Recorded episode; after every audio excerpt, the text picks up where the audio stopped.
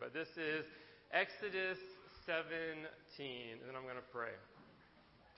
Uh, the Amalekites came and attacked the Israelites at Rephidim.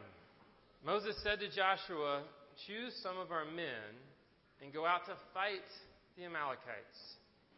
Tomorrow I will stand on top of the hill with the staff of God in my hand. So Joshua fought the Amalekites as Moses had ordered, and Moses, Aaron, and Hur went to the top of the hill.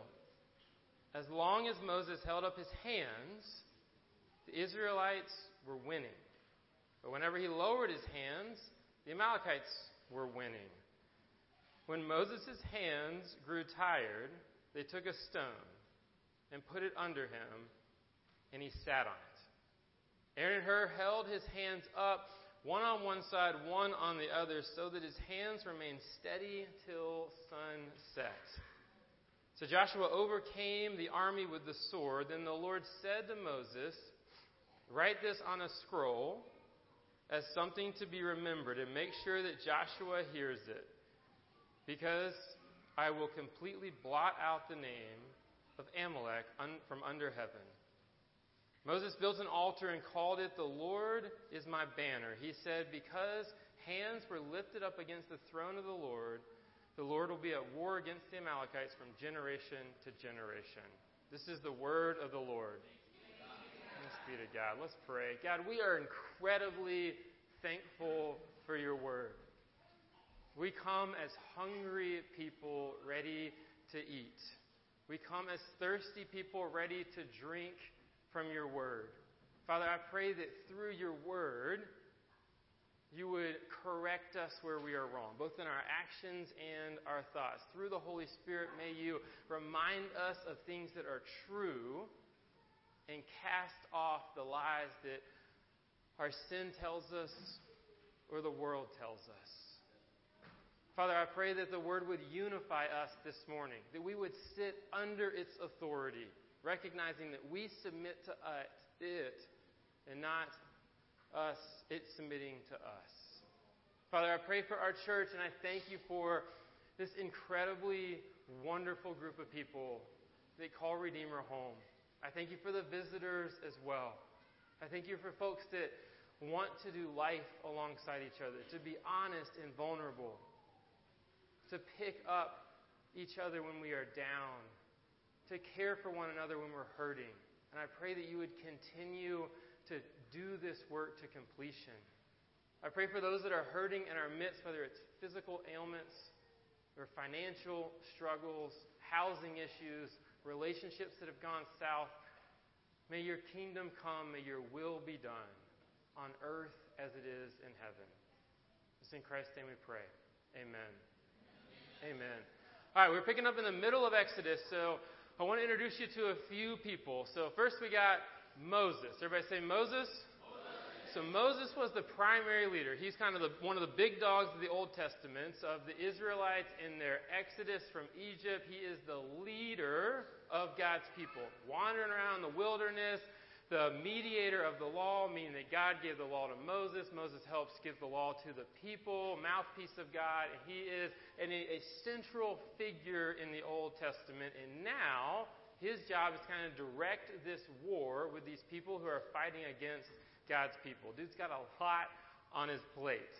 So then we got Joshua. Joshua, who we meet here for the first time. Uh, who we got any Joshua's in the house? And we got one at least, couple. Yes, you can raise your hand. As a Josh, here we go. You're named after someone incredibly brave. He's ordered to pick men, go out and fight, and he's obedient to the leader in authority over him. Lots of determination, lots of physical courage. He's just kind of down in the valley doing his things. Then we got the Amalekites, and these folks are kind of a fierce um, desert tribe, if you will. They kind of wander around unhappy about the Israelites uh, kind of coming in, or kind of, kind of, uh, kind of com- coming near them. Um, and remember, the Israelites are God's people. And shortly after the Exodus, these folks, the Amalekites, fought the people of Israel, and now Israel and Israel successfully fought them off, and now kind of we're back at it again. There's a lot of animosity between these groups. So, what does the scripture say? It says that these people came and attacked the Israelites. Israelites being God's people. And Moses said to Joshua, Choose some of our men and go out to fight the Amalekites. Tomorrow I'm going to stand on top of this hill with my staff of God in my hands. So Joshua fought the Amalekites as Moses had ordered, and Moses, Aaron, and Hur went to the top of the hill. And as long as homeboy held up his hands, the Israelites were winning. But whenever he lowered his hands, what happened? They lost. So Moses, we have to understand, Moses is very old at this point. So naturally, his hands grew tired. So they took a stone and kind of put it under him, and he sat on it. Moses' hands grew more and more weary, the weight of his arms exhausting him. Strength is waning, he's running out of it. But fortunately, Moses, he wasn't alone. As the scripture tells us, we have his two guys, Aaron and Hur, with him. You can see this picture up on the screen. So Aaron was Moses' brother, a leader during Israel's early days. Hur was another leader that we don't know as much about, but helped Aaron to judge God's people. While Moses went up to Mount Sinai later in Exodus 24, they're holding up his hands. Joshua and his soldiers overcome this powerful army, and they win. An incredible scene, an incredible story in the scriptures.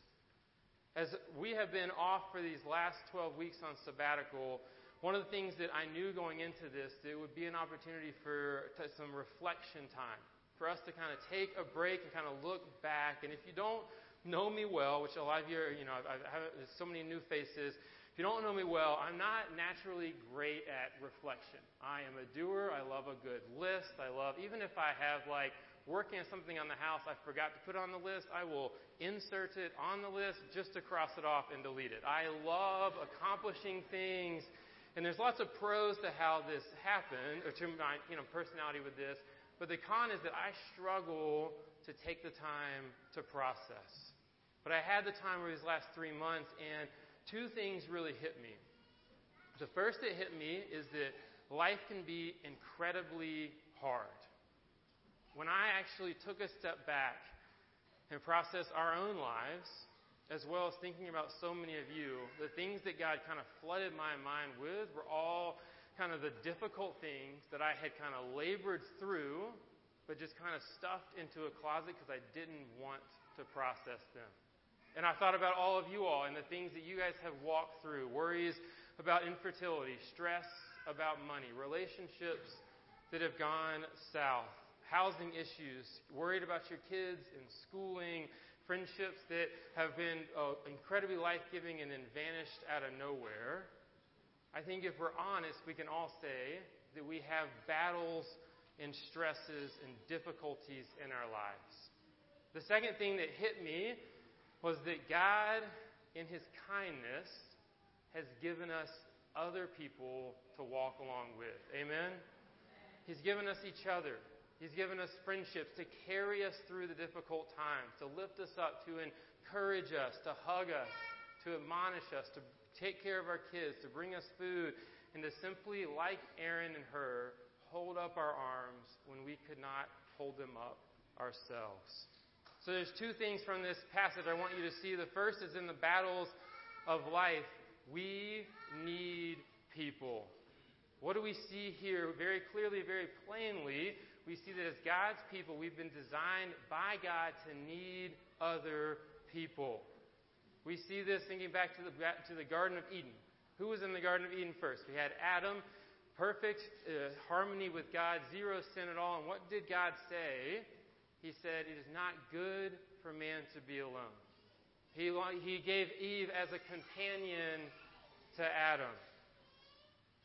And we see this as a theme throughout the Bible that though that is the healthiest thing for us, it's not always what we choose.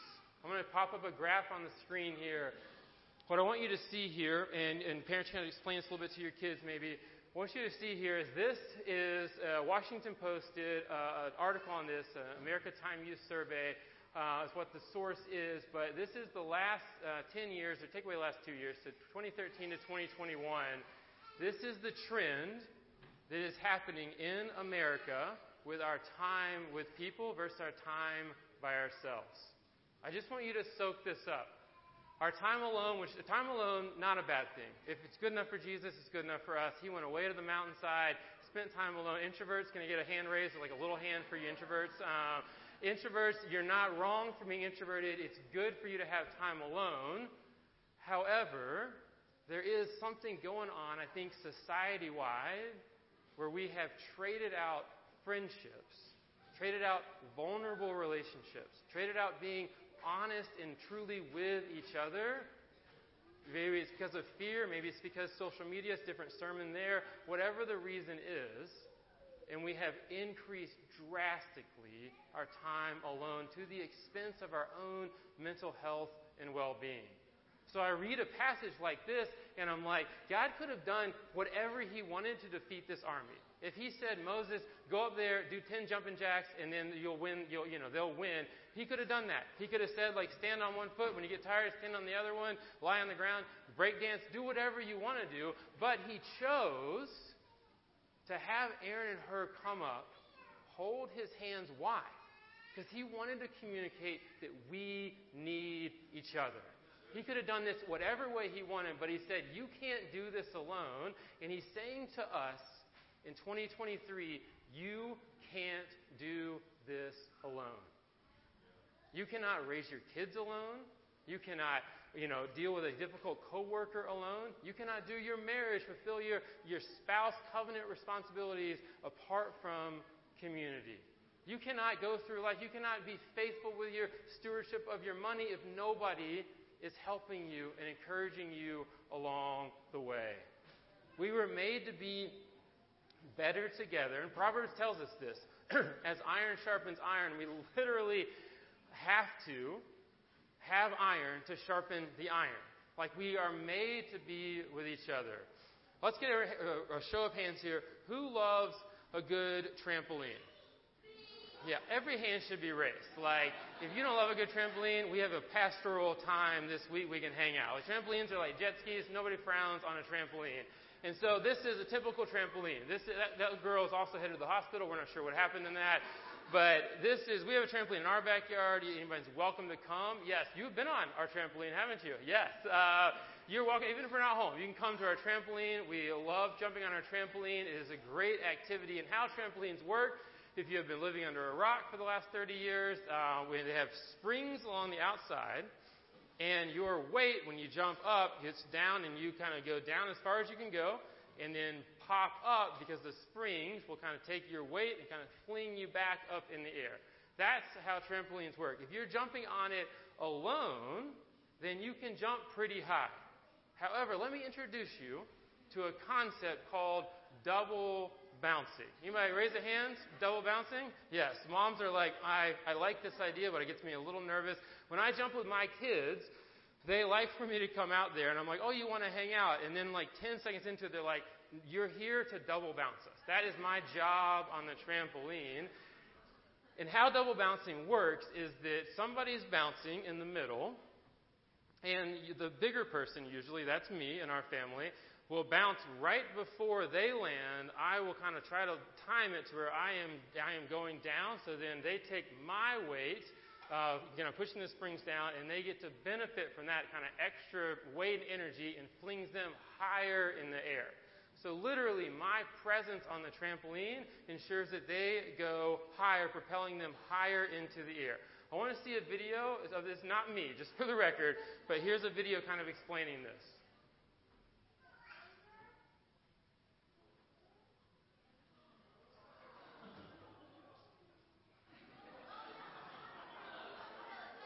Yes! Wait for it. Yes. Is that guy? That is Moses after this after this battle right there. So this video, let's play it again, Caroline. Let's run it back. Um,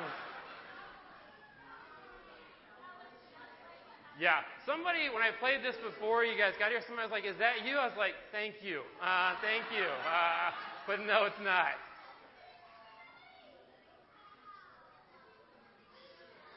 Yes.